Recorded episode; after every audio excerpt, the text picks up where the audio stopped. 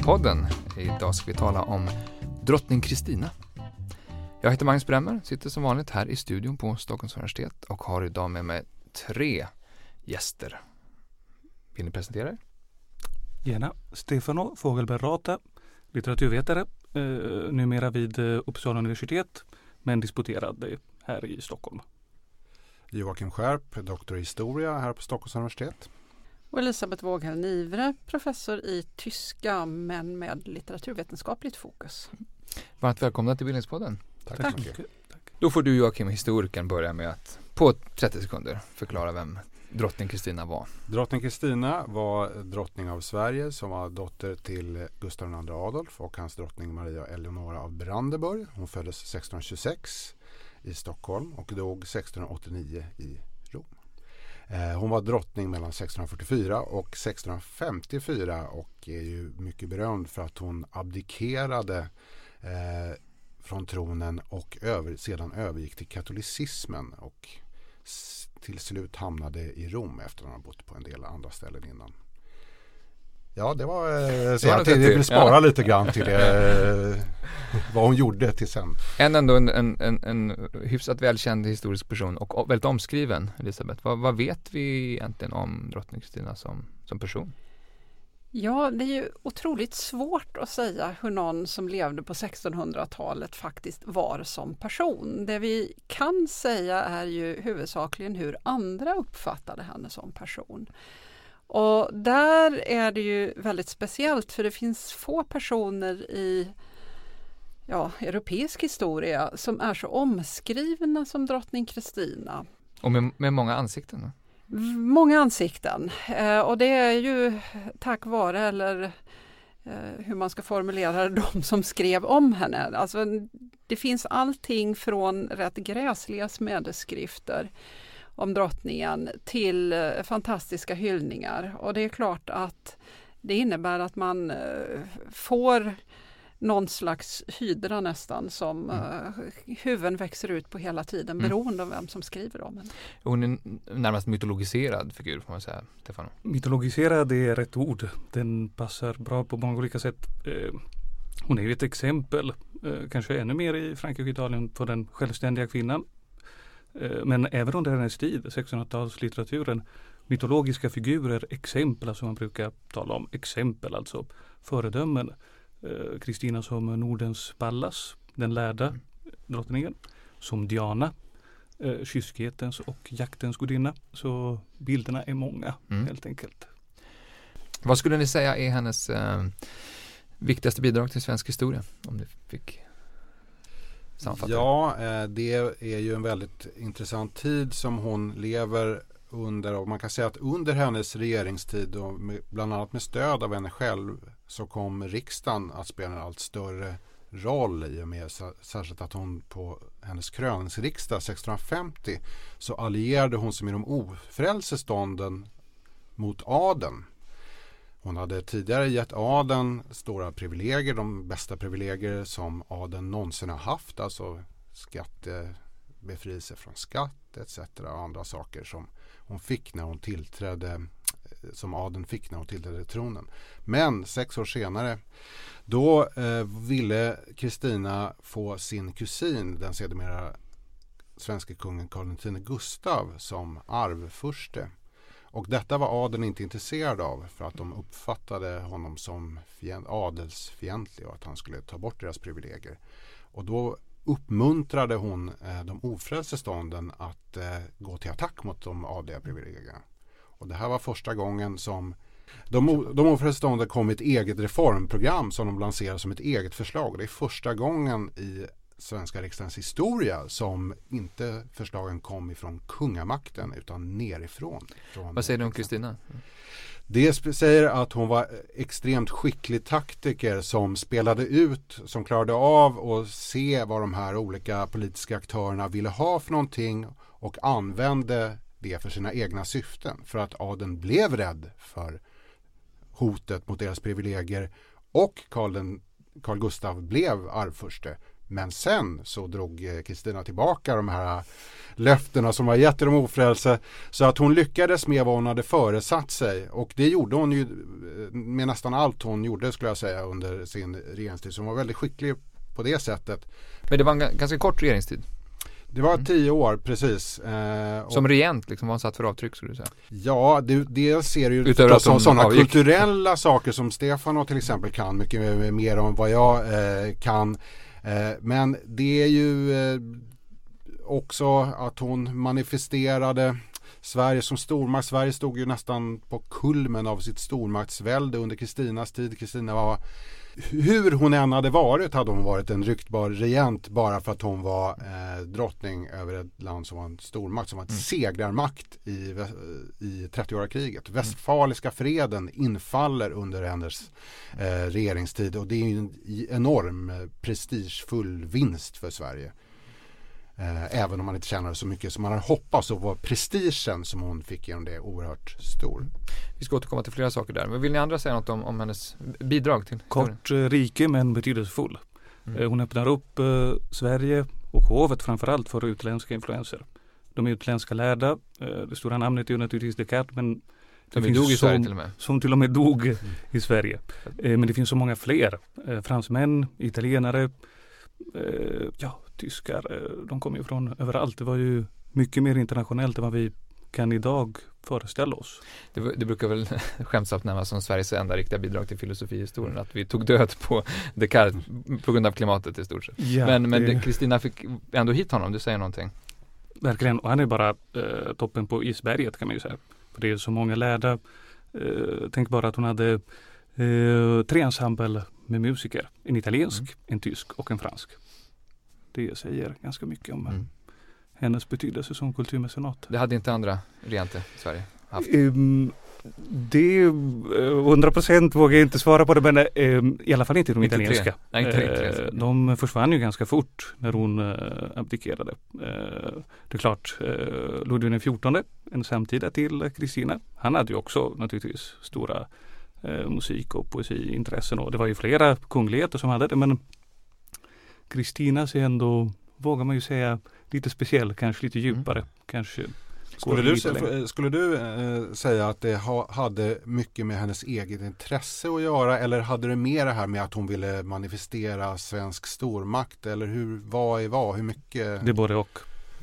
Det är både och. En sak som jag har funderat över men eh, som slår mig när jag hör er tala det är också om den betydelse hon fick och det som byggdes upp även i Sverige. För det här är ju en tid naturligtvis när vi ser många eh, mäktiga män träda fram. hon har förmyndarregering och hon är kvinna. Hon kan inte dra ut i strid själv.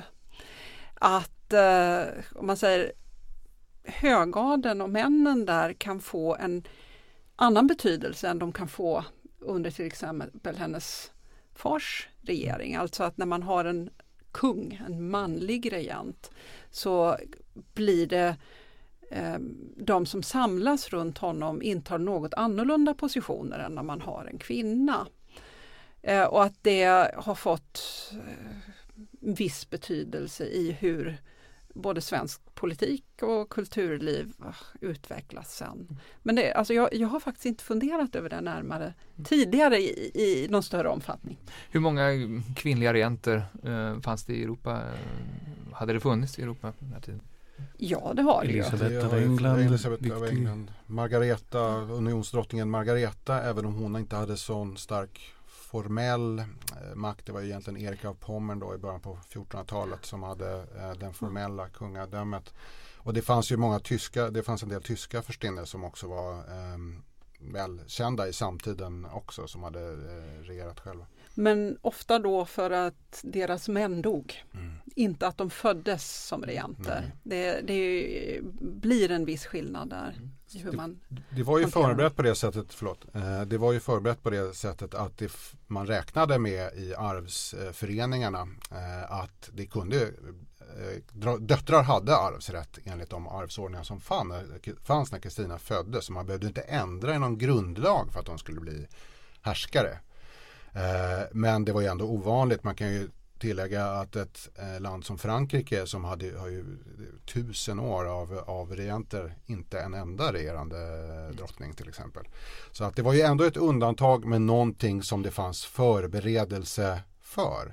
Och men om vi tar det där från början, vad, vad, vi, vad blev det för typ av reaktioner när hon föddes då, 1626 var det? Ja, det eh, sägs ju att eh, modern skulle bli besviken men att Gustav Adolf tog det här med berömvärd eh, fattning. Eh, det hade ju ändå gått ganska lång tid av deras äktenskap utan att de hade fått ett barn. Och det här är en kunglig födsel är ju oerhört viktig för dynastin, för hela landet. Och för kungen och särskilt för drottningen var ju en var ju huvuduppgiften att föda arvingar. Mm. Jag kan inte, tyvärr inte gå in i Maria Eleonoras huvud och se hur det såg ut där. Men det är klart att det föredrogs ju att det kom manliga arvingar för att som Elisabeth var inne på, den allmänna föreställning var att eh, drottningar var svagare regenter eh, under vilkas regeringsperiod då andra mäktiga män kunde göra sin vilja gällande. Nu eh, infriade ju Kristina inte riktigt de förväntningarna skulle jag säga. Hon mm. klarade ju av att tackla en av tidens, hela Europas främsta statsmän, Axel Oxenstierna, mm. eh, väldigt självständigt och bra. Men hon, eh, Gustav II Adolf dog 1632 i dimman i Lützen. Eh, då var Kristina sex år. Alltså. Va, vad vet vi om hennes relation till honom och eh, modern Maria Eleonora? Ja, svårt att säga. Hon var ju jätteung, precis som du mm. säger, men eh, den här fadersgestalten, det där lejonet från Norden, mm. den här berömde krigaren. Det är klart att det var svårt att axla den rollen och att han var ju med henne kan man säga. Ja, hur mycket under... var han hemma? Inte speciellt inte mycket. mycket. Det, han var ju med henne mer i bemärkelsen att han fanns där som, föreställer jag mig, som en bild mm. som mm. hela tiden hon jämfördes med. Även eh, hyllningslitteraturen senare under hennes liv i Italien, eh, i Rom, i det katolska Rom, kom att ändra mycket om eh, Gustav II Adolf. Så att eh, han var ju eh, närvarande mm. hela tiden. Ja, det, eh, naturligtvis var det så att hon alltid och omgivningen också var medveten om att hon var dotter till den store Gustav Adolf. Det finns ju ett berömt citat från Axel Oxenstierna när de hade konflikter eh, om att hon är dock den store Gustav Adolfs eh, dotter. Då, en sån kan man förlåta väldigt mycket. Sen är det ju i den dynastiska aspekten, alltså det här med kungaätten och dess bevarande. Kristina var ju dotter till en kung, då Gustav Adolf, som från början inte hade särskilt, särskilt stark legitim, legitimitet. Eh, farfan Karl IX hade tagit makten ifrån den eh, rätte kungen, arvskonungen Sigismund. Eh, så Gustav Adolf sågs av eh, en hel del av Europa fortfarande som hertigen av Södermanland som var eh, Karl IX titel från början då. Men när Kristina kommer, då har dels på grund av faderns bedrifter och att eh, det, är, det är ändå i andra ledet eh, efter eh, hertig Karl då, uppkomlingen som, gjorde, som tog sin brorsons krona. Eh, så, så sitter dynastin säkrare i sadeln och att hon kan uppträda mycket mer självmedvetet bara på grund av det. Hon upplever, min bild är att hon upplever sig själv väldigt stark som en mm. kunglig person som inte behöver bevisa någonting för någonting annat. Mm. Där finns det ju också igen skriftliga källor som visar hur man skapar denna drottning som ju på sätt och vis, hon är ju kung så tillvida att hon är en regerande drottning. Mm. Vilket ju är skillnaden mot den som gifter sig med en kung. Så hon har ju den, den manliga makten å ena sidan och samtidigt är hon kvinna och får inte till exempel då dra ut i krig. Och Georg det fanns en sån eh, regel? Ja, det finns naturligtvis Oskrivande. kvinnor som har varit i krig och de var, var ju ofta i trossen så att säga. Det är ju Mutter Courage och, i Brechts verk till exempel, Bertolt Brecht. Eh, så är, beskrivs det ju hur också kvinnor drar efter de krigförande trupperna. Så att de är högst delaktiga i kriget kan man säga. Men eh, regerande drottningar har nog inte i eh, varken tidig modern eller modern tid i Europa så vitt jag ser. Det finns eh, berömda eh, drottning Elisabeth av England, den första, alltså inte den andra, eh, som rider omkring i skinande rustning inför det hotande angrepp, invasionen från spanska armadan så eh, red hon omkring och eldade trupperna. Men annars är det väldigt ovanligt. Ja. Och det sågs ju, det och då förstås Jeanne d'Arcs eh, framträdande i Frankrike såg ju också som något så otroligt exceptionellt. Precis, jag tänkte ta upp det. Och det är, nej, för det, det, är väl, det är väl det också att de får ett slags symbolvärde och inte på samma sätt aktivt inne i själva mm. slakten om man kallar det det. Eh, men det, det jag skulle tänk, tänkte på där är ju just att Georg Stjernhielm ju skriver två hyllningsdikter till Kristina, en på hennes 17-årsdag och en på hennes 18-årsdag. Där han just tematiserar detta att dottern till du tog upp Stefano Lejonet av Norden. Eh, dottern till Gustav den andra Adolf eh, ska, ska vara, ska bli den stora regenten. Och det gör han ju, han skapar ju Kristina genom fadern i texten kan man säga. Så man utgår från Gustav Adolf. Och hon kommer in först lite senare. Men även Stjärnhjelm eh, framhäver ju rätt så tydligt också då önskan efter fred. För det här är ju då 1643-4 och eh, man längtar efter fred så det är inte en krigskung mm. man är ute efter. Men det som också är spännande där är att medan Gustav II Adolf framställs som en, ett stabilt träd, ett stamträd, eh, så blir Kristina blir den blommande grenen. Så mm. man skulle kunna göra någon slags genusanalys av det mm. här. Mm. Eh, men även där blir det tydligt att man anspelar på manligt och kvinnligt men man, genom att utgå från en stark kung ska man försöka ska, skapa en ny stark regent helt enkelt. Men om vi stannar kvar vid 1632 just, Gustav Adolf dör, vad händer? Ja, eh, Sverige får en förmyndarregering då eh, som är förmyndare för Kristina. Det är som sagt eh, helt självklart att det är Kristina som ändå ska ärva tronen. Mm. Eh, och eh, det är då Axel Oxenstierna och fyra andra höga ämbetsmän som är regenter och styr tillsammans med riksrådet då, som består av andra aristokrater. Och man, det viktigaste, absolut viktigaste som försiggår är förstås kriget med 30-åriga kriget. Eh, där eh, Sverige är en ledande aktör och eh, de Säg något kort om det kriget. Ja, det var ju från början ett tyst religionskrig som handlade med, om katoliker och protestanter i det tysk-romerska kejsarriket eh, som bestod av massor med olika kung och furstendömen vid den här tiden. En del var katoliker och en del var protestanter och de katolska furstarna de var ledda framförallt av den tysk-romerska kejsaren eh, och de protestantiska furstarna fick eh, hjälp sen, eller den protestantiska saken kan man väl säga, eh, var det först den danska kungen och sen då den svenska kungen i form av Gustav II Adolf som ingrep det i kriget. Och från och med ungefär Gustav Adolfs invasion så blir kriget mer en europeisk stormaktsuppgörelse. Det tappar eh, karaktären av tyskt inbördeskrig under 1630 och 40-talen. Så tar det, ut, tar det slut då 1648 då. Det är det som är Westfaliska freden? Exakt. Mm. Och notera att eh, Sverige, protestantiskt land, eh, krigar ju med hjälp av Frankrike, mm. ett katolskt land. Så att, mm. eh, komplicerad har, eh, bild. Det är just det, men eh, apropå också att Kristina skulle konvertera till katolicismen. Precis, först eh, efteråt efter eh, Westfaliska freden men eh, det, det fanns ett band tidigare. Det fanns ett band, eh, absolut. Det är ju eh, Man har ju fransk ambassadör under hela den här tiden och eh, jag har gått igenom det franska utrikeskorrespondensen. Och en idé är att försöka knyta den här unga drottningen till Frankrike via kulturen. Mm. Så eh, Chanu, fransk ambassadör, han föreslår jag kan ju kalla det kart och skicka mm. honom till Stockholm, så blir det. Mm. Eh, det dansas fransk hovbalett vid eh, Kristinas hov. Kristina dansar själv som Ludvig den XIV gjorde i Frankrike något efter.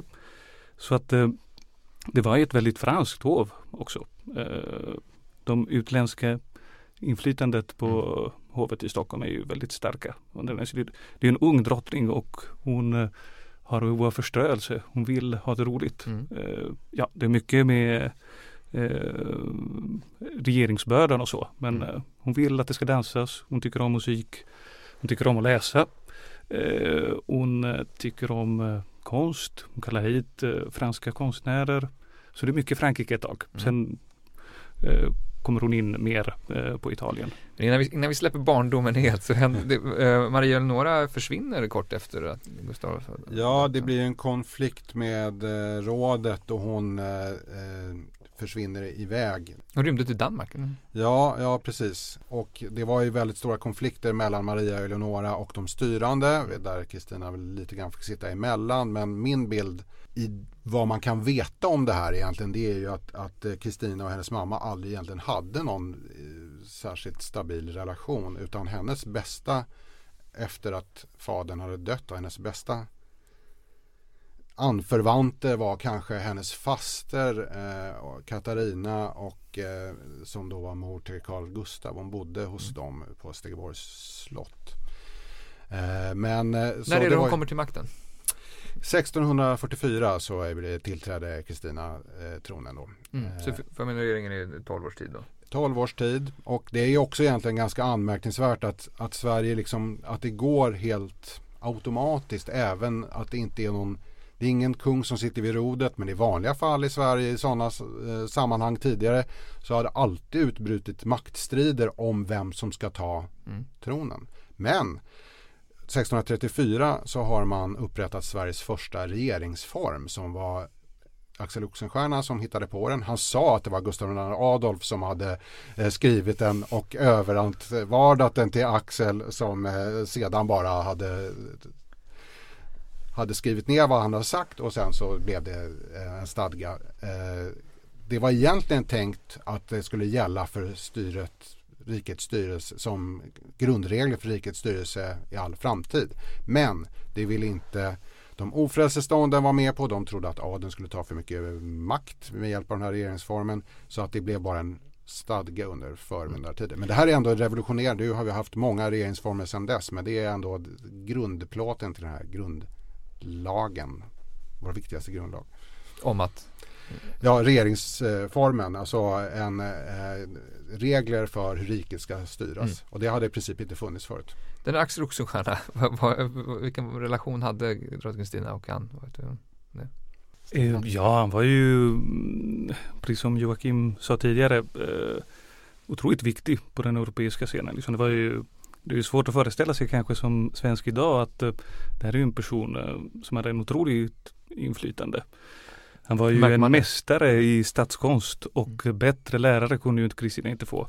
Men han var ju också, eh, han hade stor formell makt men också väldigt stor informell makt. Han var ju en person som var väldigt svår att komma igenom. Men eh, precis som Joakim sa tidigare, eh, hon är ju otroligt skicklig och eh, lyckas kanske inte manövrera ut honom helt och hållet men gör att han får en mindre viktig roll. Att hon träder fram och för sin egen politik efter ett tag.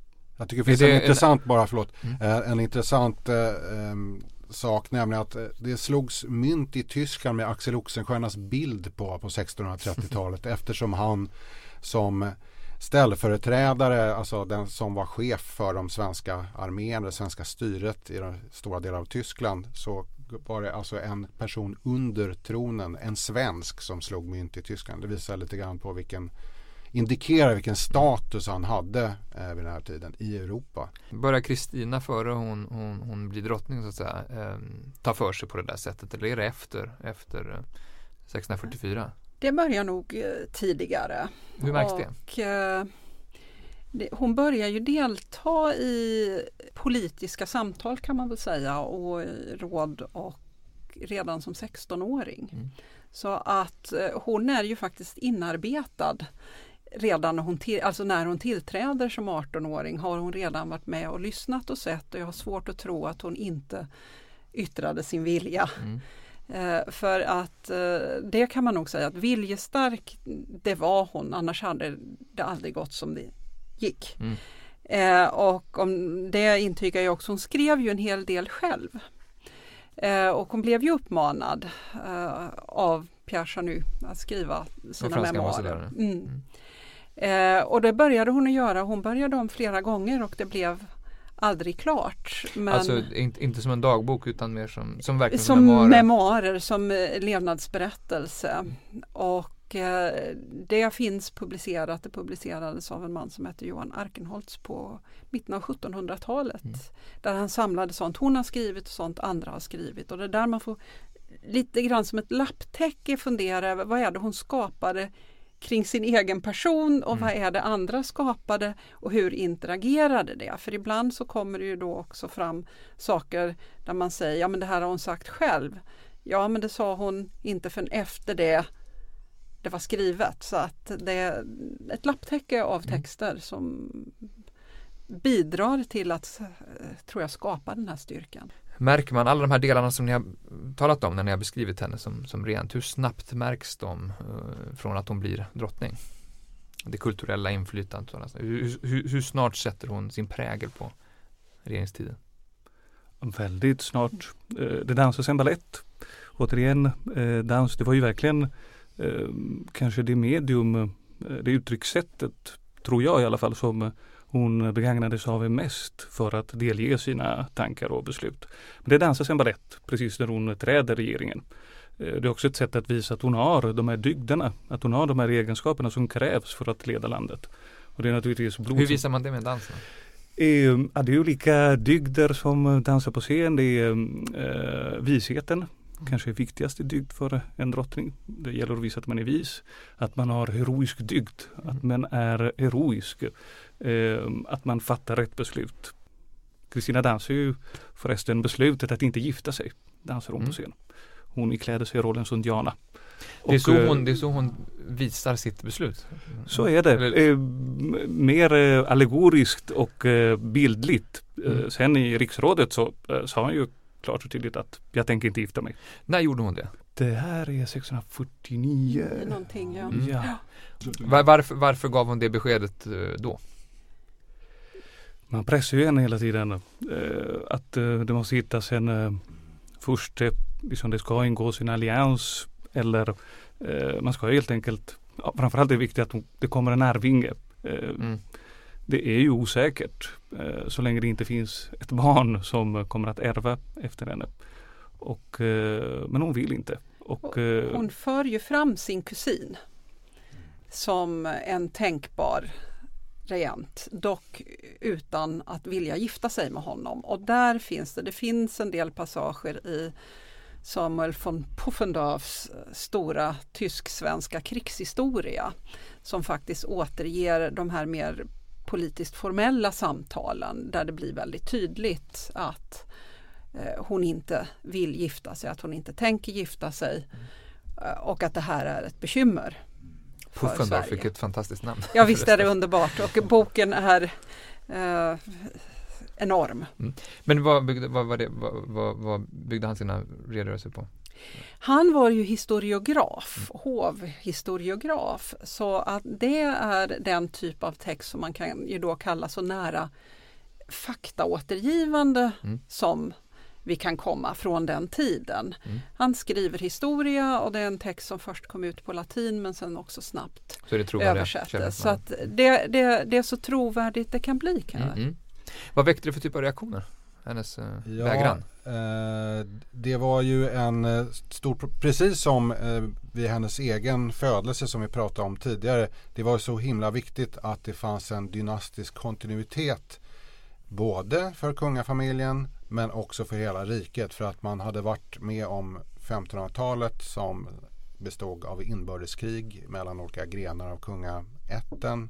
Och det vill man inte vara med om. Man ville Mm. ha ett stabilt och säkert styre. Eh, och därför så, var, så var, väckte det här negativa reaktioner. Och man vill ju, de flesta som jag har hört uttala sig var ju inne på att hon borde gifta sig och, ska, och se till att fanns en arving. Sen det, för övrigt hennes egen inställning till det här med ehm, eh, den dynastiska kontinuiteten visas ju inte minst av vilken otroligt energi hon lägger på att säkra en tronföljare mm. som hon, Carl Gustaf, som hon vill inte gifta sig med honom. Det är kusin. Han ville ju det, eller låtsades vilja det, eh, för han fortsatte att skriva kärleksbrev och sådär när, han, när hon fortfarande hade hoppet om att uh, han skulle kunna bli någon slags prinsgemål åt Kristina. Men hon ger honom uh, nobben men jobbar å andra sidan väldigt, väldigt hårt för att han både ska bli tronföljare och att han ska få en stark ställning som tronföljare. Och han, hon anstränger sig väldigt mycket för att det ska vara en stark kungamakt som hon lämnar efter sig till och tronföljaren. Det är redan där med, med, med, bak, med baktanken att, att säga, abdikera.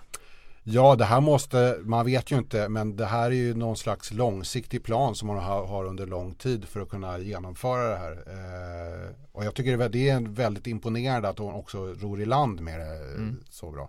Jag bara jämför då med till exempel Karl XII eh, krigarkungen, han, hade inte, han gjorde inga eh, ansträngningar. Han ville inte heller gifta sig. Eller han sa att han skulle gifta sig när krigen tog slut. Och vilket han såg till att de aldrig gjorde. Men, eh, men han gjorde ju inget, han lämnade inte efter sig något testament eller någonting. Han, medan Kristina då det betydde uppenbarligen väldigt, väldigt mycket för henne att lämna eh, hennes arvegods i mm. lika gott eller förbättrat skick som mm. hon själv hade fått det.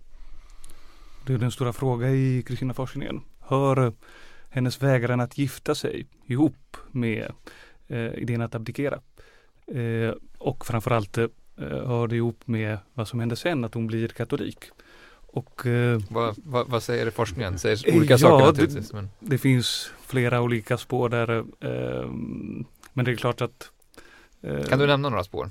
Um, några spår. Uh, ja, nummer ett att uh, det är klart, det måste ju till en arvinge. Kan hon inte ge det till uh, landet då måste hon ju abdikera. Den andra är väl mer på det religiösa.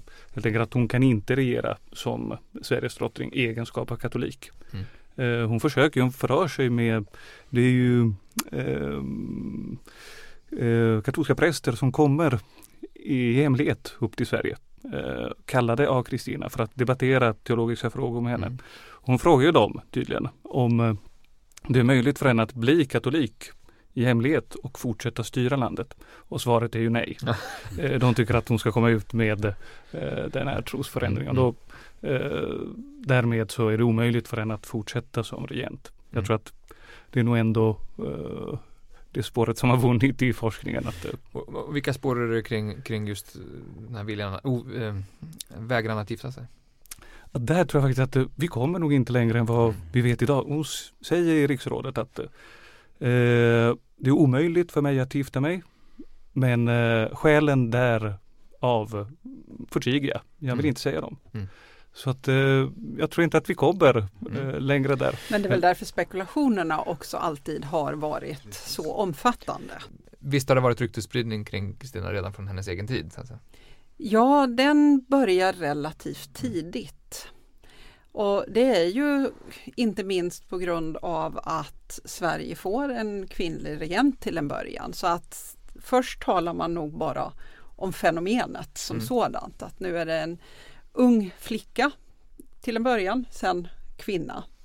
Eh, för det tycker jag Stefano sa ju det, hon var ju ung, hon ville dansa. Ofta glömmer man bort den här biten att hon är faktiskt bara barnet när hon börjar egentligen, i alla fall indirekt, fatta beslut om Sveriges väl och ve.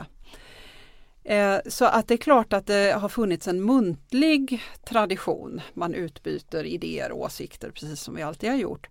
Men sen är ju 1600-talet lite speciellt för att, eh, och det är mycket på grund av 30-åriga kriget, så går man från tidigare handskrivna små tidningar som skickas mellan hoven till tryckta tidningar som till en början bara är man säger ett vikt uppslag, kanske fyra sidor, sen blir de åtta sidor, sen blir de 16 sidor mm. med små rapporter.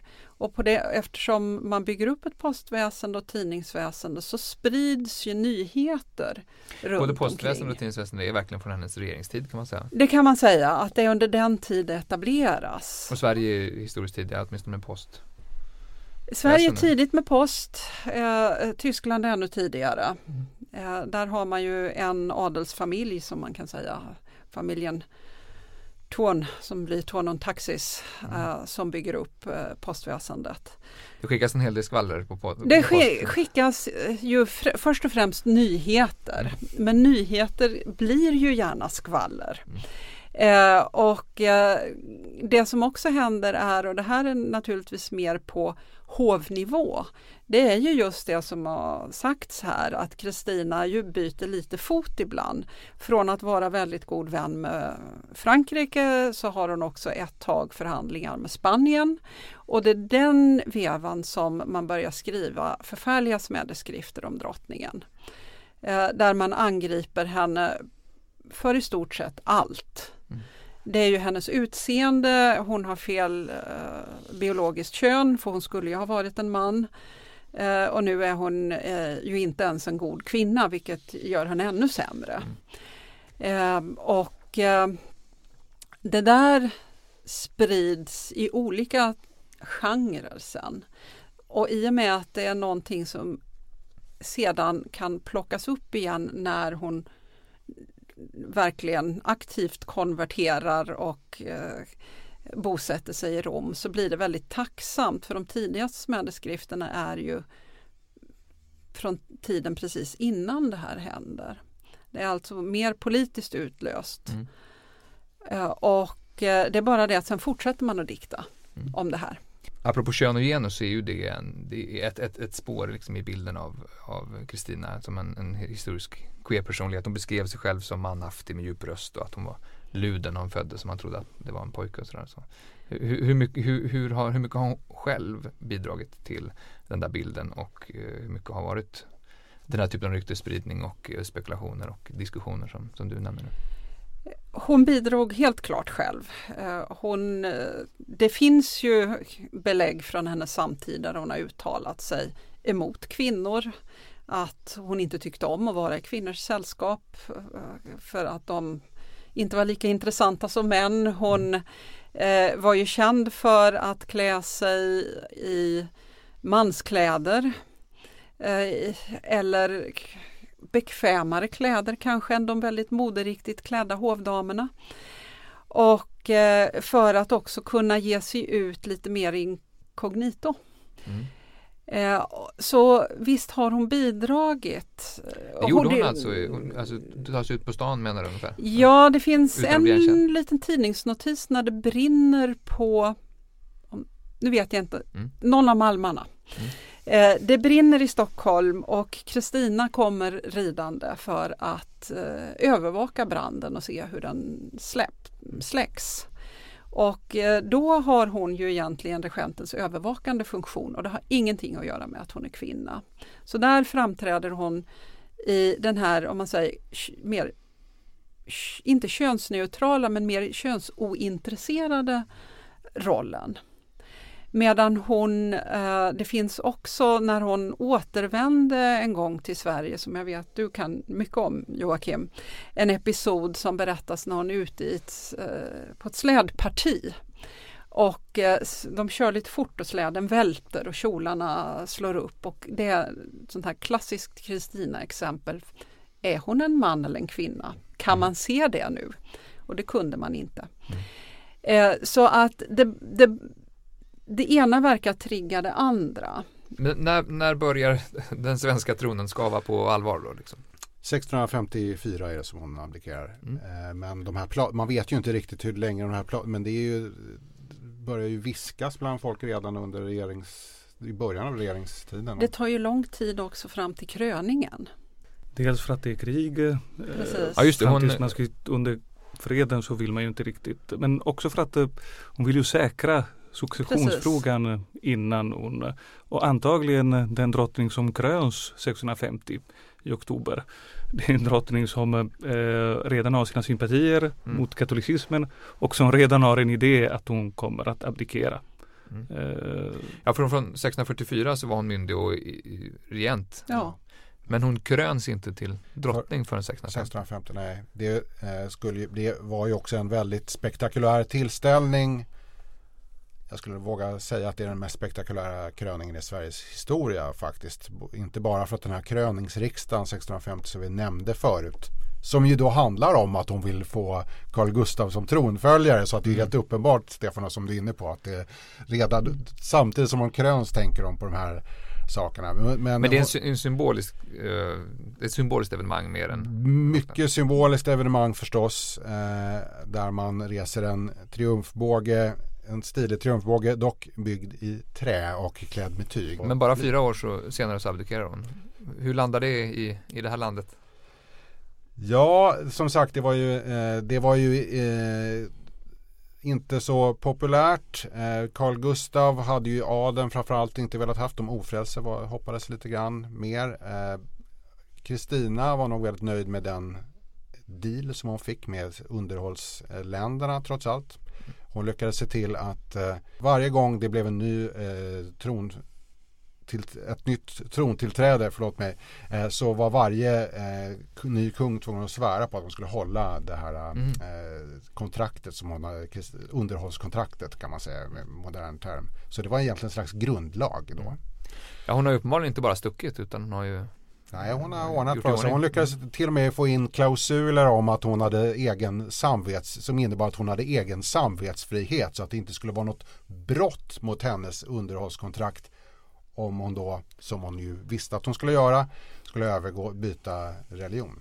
Ja just det, för hon, hon, eh, hon abdikerar och hon får eh, apanage eller underhåll. Eh, hon säkrar det på något sätt. Ja, hon säkrar det kontraktet ja. Sen så eh, var ju leveranserna ibland inte eh, fantastiskt Knappa. hon vart inte så himla populär när hon blev katolik. Nej, kan man ju nej. Det var, det, var, det, det, var, det var lika allvarligt som att abdikera i stort sett. Ja, katoliker vid den tiden i Sverige. Det måste ha nästan varit värre. Jag tror ja. det. Man hade ju faktiskt inte speciellt många rättigheter. Hade man rättighet att äga något? Nej, det tror jag inte. Nej. Som katolik i Sverige? Mm. Man, man, fick väl. Eh, inte finnas still som Nej. katolik i Sverige för det första. Alltså man, man, om det fanns utlänningar kunde ju få vara verksamma men det skulle inte vara offentliga, guds, offentliga katolska gudstjänster var ju absolut förbjudet. Och om en svensk protestant övergick till katolicismen så var det dödsstraff på det. Mm. Eh, så att det var inte populärt. Samtidigt ska man komma ihåg, det var ju, det är ju förstås fruktansvärt, men idealen i nästan alla länder på den här tiden det var att det skulle finnas en tro per land. Och man såg alla de här exemplen på Tyskland i 30-årskriget har vi nämnt, Nederländerna, England där det blev inbördeskrig på grund av att man hade eh, företrädare för olika trosinriktningar inom gränserna. Så att de flesta eh, var skeptiska till att tillåta andra trosföreträdare. Naturligtvis prästerna, mest de eh, lutheranska prästerna var milt sagt inte förtjusta. Och de hade fattat när Kristina utverkar den här klausulen om hennes egen mm. samvetsfrihet att ah, undrar om hon inte är på väg att mm. konvertera nu. Mm. Och sen så blir de, när hon kommer tillbaka till Sverige sen så är, är de ju livrädda och rosenrasande på en gång kan man säga. Mm. Man kanske då ska flika in att det är ju en också av anledningarna till att det blev så mycket krig i det tysk-romerska riket som det då hette. Det var ju just för att där utverkade varje hertig eh, inom sitt land en samma tro mm. som han hade. Men det fanns ju sådär en 250 olika små länder i det stora riket och det gjorde ju att det blev eh, ett gigantiskt pussel som föll isär. Och det är därför det också var lätt att kriga i Tyskland om tron mm. under 30-åriga kriget. Det är inte så konstigt att det börjar där. Men vad händer efter att hon abdikerar? Hon beger sig till eh, Rom eh, relativt snart därefter? Relativt snart. Hon är ju mer än ett år eh, på väg kan man säga. Hon åker igenom Flandern som vid den tiden var ju knuten till Spanien. Hon går över till katolicismen först i hemlighet i Bryssel i mm. Ett kapell där på slottet. Och sen eh, kräver ju påven för att hon ska kunna fortsätta mot Rom att hon kommer ut offentligt och det sker i Innsbruck eh, innan hon beträder påvestatens domäner. Men där har hon har kontakt med med påvestaten på något sätt? Ja, det har hon hela, hela tiden kan man ju säga och eh, det sker också en viktig händelse att eh, påven byts ut. Den gamle påven Innocentius den tionde dör. Eh, det kommer en ny påve, Alexander den sjunde, en handlingskraftig påve. Som eh, eh, man kan väl säga att båda parter är lika intresserade av att det här sker så magnifikt som möjligt. Å ena sidan katolska kyrkan, det är klart, det är ju eh, Gustav II Adolfs dotter, eh, lejonet från Norden, den protestantiska fursten framför andra. Det är hans dotter som konverterar till katolicismen. Och Kristina själv, hon vill ju naturligtvis att eh, det ska uppmärksammas. Så att eh, de festligheter, eh, de teaterföreställningar, de eh, makalösa eh, festligheterna som sker hela vägen ner är ju faktiskt eh, otroliga och svåra att eh, eh, ens ge en aning om idag. Det är ju fyrverkeri men hela ge, vägen. Ge oss en liten aning om. Ja, det är ju opera framförallt. Musik intresserar henne något enormt. Eh, så att eh, Men det är också att de tas emot? På hon tas emot i varje stad som hon passerar. Och eh, då är det hälsningar, det är hyllningstal till henne. För, för att hon har konverterat framförallt? Eller? för att hon har konverterat. Mm. Framförallt. Mm. Eh, Så välkomna till, till religionen. Ja, eh, så är det. Och eh, den eh, mest eh, sagolika, makalösa eh, mottagandet sker ju i Rom. Eh, Mm. och eh, hon kom ju fram eh, strax före eh, jul eh, 1655. Eh, och det är ju precis innan karnevalen. Karnevalen var ju, eh, pågick under eh, några veckor där efter nyår. Och den kommer att kallas Il Carnevale della Regina, alltså Mm. drottningens karneval, för att allt är till hennes ära. Mm. Eh, och då är verkligen allt, Så hela stan? hela stan jublar för- drottning Kristina. Man blir kommanderad ut att sätta ut tyg eh, där eh, hennes kortege ska passera. Och eh, hon kommer in först eh, kan man säga, halvt inkognito. Sen måste hon komma ut från, ut, till staden, ut från staden igen för att marschera in eh, triumf, som i en triumf Mm. verkligen. Eh, och det hela avslutas med att hon kommer till Peterskyrkan och knäböjer till eh, påven. Men det är att en, en så mäktig person då i, eller fram tills alldeles nyligen väldigt mäktig person i Europa egentligen väljer att, att konvertera som är den, den stora grejen här. Så är det. Eh, man har väl, eh, hade man någon förhoppning att man skulle kunna vinna tillbaka Nordeuropa till eh, den ena kyrkan? Det tror jag nog inte, men man hoppades ju på att Mm. det skulle komma en våg av eh, protestantiska furstar som gick över till katolicismen. Mm. Och några gör ju det också, Eh, inte speciellt många. Mm. Eh, Sverige blir inte katolik igen naturligtvis. Det, det är ju ungefär som om Ronald Reagan ska ha blivit kommunist det här. Va? Det, är, det, är, det, är, nå- det är ändå på den nivån. Alltså det är en sån otrolig eh, att det är Gustav Adolf som en del ser som ett protestantiskt helgon. Det är närmast eh, man kommer ett protestantiskt helgon. Mm. Att hans dotter propagandavinster för katolikerna är ju så sagolik och det motsvarande Mm. Histor- ilskan bland protestanterna är väldigt stor. Historikern Peter Englund lär ju ha sagt eh, eh, att det är som om George Bush eh, dotter blev muslim. Mm. Kanske, Mm. ja, Den Mm. andra jämförelsen. Mm. Båda ganska, ganska, ganska, ganska djärva eh, lagbyten. Alltså. Ja, Men- och det är, sen är det ju ändå så att, och det är ju igen de här roliga tidningstexterna från sent 1600-tal som visar eh, Kristinas viljestyrka i Rom. Det är ju inte så att hon där är vän med alla och att allting är glädje och eh, samstämmighet. Det, utan även i Rom så märker man att det händer saker och det vet jag att du kan mycket mer om Stefano men jag kan bara hur det har förmedlats i nyheterna och det är lite roligt att läsa. Säg någonting mer om hur det har förmedlats innan. Eh. Det här intåget till exempel, det kan man ju läsa om och jag har ju huvudsakligen eftersom KB, eh, alltså Kungliga biblioteket här i Stockholm huvudsakligen har nordtyska eh, tidningar från den här tiden så är de ju då protestantiskt färgade. Mm. Så intåget i Rom skildras eh, lite grann som religiös blasfemi. Eh, kan man säga att det, det, man ser väldigt njuggt på vad som händer. Och därmed så kan man, trots att det tänks åtminstone, man syftar till en hyfsat neutral Mm. nyhetsförmedling så förstår man att det finns en viss skadeglädje när eh, Kristina är osams med någon kardinal eller ställer till det på något sätt. Och då är det korta, kanske tio rader långa meddelanden som ofta börjar med från Rom har vi hört att Kristina har gjort det här och det här till exempel. Hon hade en glipa i Rom. Eh, påven var ju naturligtvis påvestatens härskare. Och, eh, men han hade ju framförallt en makt som var eh, inte världslig, som var religiös. Sen hade man ju den eh, romerska aristokratin. De hade ju som högst titeln prinsar. Så att en drottning kommer in i eh, den här miljön eh, gör ju att hon får eh, verkligen rollen som Roms drottning, La Regina di Roma.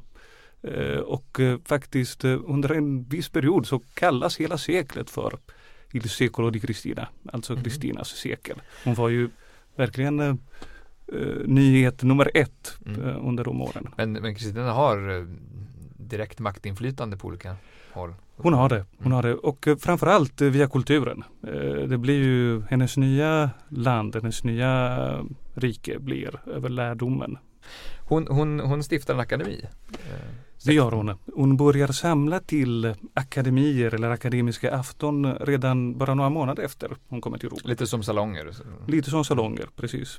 Och vad, är det, vad, vad, vad sysslar de med i, i akademin? Eh, lärdom, moralfilosofi, tal, eh, poesi. Man diskuterade och ordnade evenemang och lite Precis. som en akademi idag. Lite som en akademi där med eh, hemliga eh, sammanträden där man beslutade vad man skulle lägga fram vid de offentliga och så de offentliga sammanträden där i snitt ett 20-30-tal eh, kardinaler, det är ungefär 100-120 vid den här tiden, mm. var närvarande. Så att eh, bara som eh, societetsevent så var mm. de ju betydelsefulla. De här, eh, men ska vi sen, apropå det säga något mer om, hon är ju känd som en kulturregent, hon och Gustav III är väl liksom de två stora i Sverige. Vad va, va eh, vet vi, säg något mer om hennes liksom, kulturella preferenser, vad vet vi om det? Både från tiden i Sverige och sen kanske i Italien. Vi vet ju en del via hennes egna skrifter helt enkelt. Och där är det ju litteraturvetaren Eva Hettner Aurelius har skrivit mycket om det. Och eh, jag tror ju att det tillsammans med den forskning som Stefano har gjort får man en väldigt eh, mångfacetterad bild för att det, det är ju det är ingen förutsägbar smak? Ingen förutsägbar smak eftersom det är många språk involverade. Det är, eh, det, är det visuella, det är ordets makt, det är performance, alltså uppföranden i form av eh, teater, ballett, opera. Eh, så att eh, jag har väl fått intrycket av att det är en kvinna med en kultur, ett kulturellt breddintresse som ja, skulle ju kunna vara på många sätt de humanistiska ämnenas mm. verkliga förebild. Jag vet inte om ni håller med mig i detta men att det, det, det är en bredd som visar på en enorm lärdom hos den här kvinnan. Mm. Så det var inte bara katolicismen utan det var även kulturintresset som förde henne till Rom kanske? Även kulturintresset så pass mycket att man eh, har eh, faktiskt eh, Sven Stolpe, en mycket viktig Kristina-forskare under 1900-talet. Han hade sin idé att det religiösa var ju en svepskäl för att mm. komma ner till Rom, helt enkelt i den här rikare kulturmiljön. Men mm. där håller jag inte riktigt med liksom de två aspekterna. Man gör ju inte en så stor val i sitt liv bara för en enda mm. anledning. Hon, men hon hade, eh, hade ett alkemiskt laboratorium vid hovet och hur mycket av det här kulturintresset drog över i det ockulta? Hon hade ett eh, alkemiskt laboratorium i Rom. Hon hade en alkemist som var på hennes hovstat. Och hon höll på själv med alkemi. Det var flera, eh, det var väl förbjudet i eh, den katolska kyrkan. Men eh, det var ju flera kardinaler som höll på med det. Och hennes eh, livslånge vän kardinal Azzolino var ju också intresserad. Mm.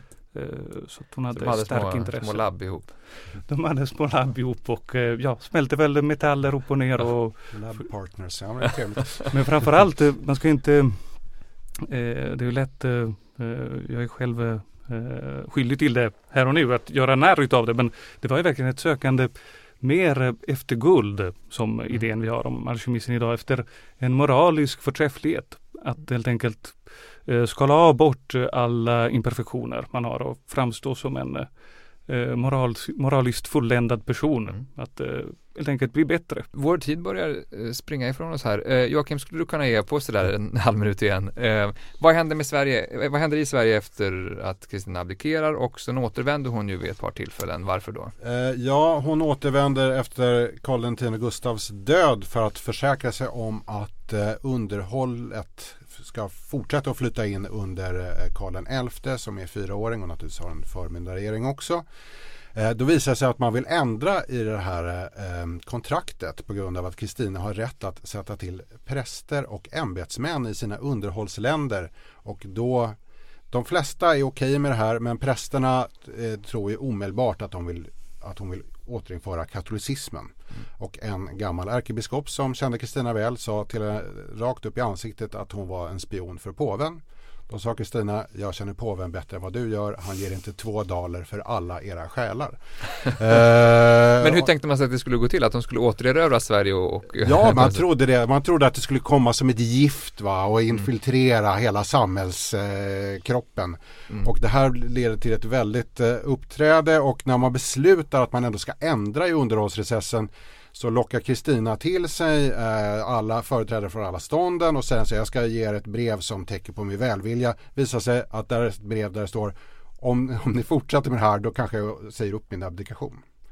Och då blir det, då blir det, blir det fullständigt, då blir alla jättearga på henne och man diskuterar till och med att man ska, om man ska arrestera henne för att man är rädd för att hon ska ställa till inbördeskrig. Det är det alla är rädda, som rädda för, att det ska bli inbördeskrig med två regenter i landet och två trosriktningar i landet. Uppenbarligen strategiskt skicklig på... Ja, det är, så det är väldigt typiskt henne. Det är väldigt roligt att få- där man får eh, se Kris- Kristina i protokoll och arkiv. Hon, det är verkligen som man säger färgfilm när hon är med på något sätt. Det, det, hon liksom livar upp sidorna eh, överhuvudtaget. Men hon lyckades säkra eh, Hon fick inte fortsätta och sätt, tillsätta präster på Öland och Gotland och så. Och det var hon ju inte intresserad av heller. Men hon, naturligtvis var det en, en eh, knäck mot hennes prestige om hon blev tvungen att ändra i det här. Och vem vet om han hade börjat ändra på en sak i underhållet. Vem vet om inte själva det viktiga som hon ändå tyckte var viktigast. Nämligen själva pengarna Mm. från Öland, Gotland och Norrköping. Om de slutade komma. Det vill hon inte vara med om. Men stolt var hon ju. Också. Hur såg hennes sista år i livet ut? Då var hon... Det finns en förlegad bild att hon var ganska olycklig. Mm, Men i själva verket så behöll hon eh, en viss eh, betydelse även som maktperson. Varför dör hon? Eller av vad? Eh, Det finns skrönor om det att hon ska ha dött av att hon blir så fruktansvärt arg när någon abbot tar sig in i hennes palats och förför, eller inte riktigt förför. Eh, det sker ganska hem, under hemska omständigheter. Eh, Förgriper sig på? förgriper sig på en, eh, eh, om det nu är en sångerska eller en betjänt, minns inte. Men jag tror att det är en sångerska. Eh, historien blir bättre Ja, om hon är en sångerska också. Eh, och när hon får höra det efteråt, efterhand så blir hon så fruktansvärt arg att det är början på den sjukdomen som Mm. Men ja, det är nog delvis i alla fall en skröna. Men eh, Vi väljer att tro på den idag tycker jag. Eh, tusen tack eh, Stefano Fogelberg Joakim Skärp och Elisabeth Vågare Nibre för att ni ville vara med i Bildningspodden. Tackar. Du har lyssnat på Bildningspodden, en del av bildningsmagasinet Anekdot. Podden spelas in på Språkstudion och ljudproducent är Kristin Eriksdotter Nordgren. Fler poddar, filmer och essäer hittar du på anekdot.se.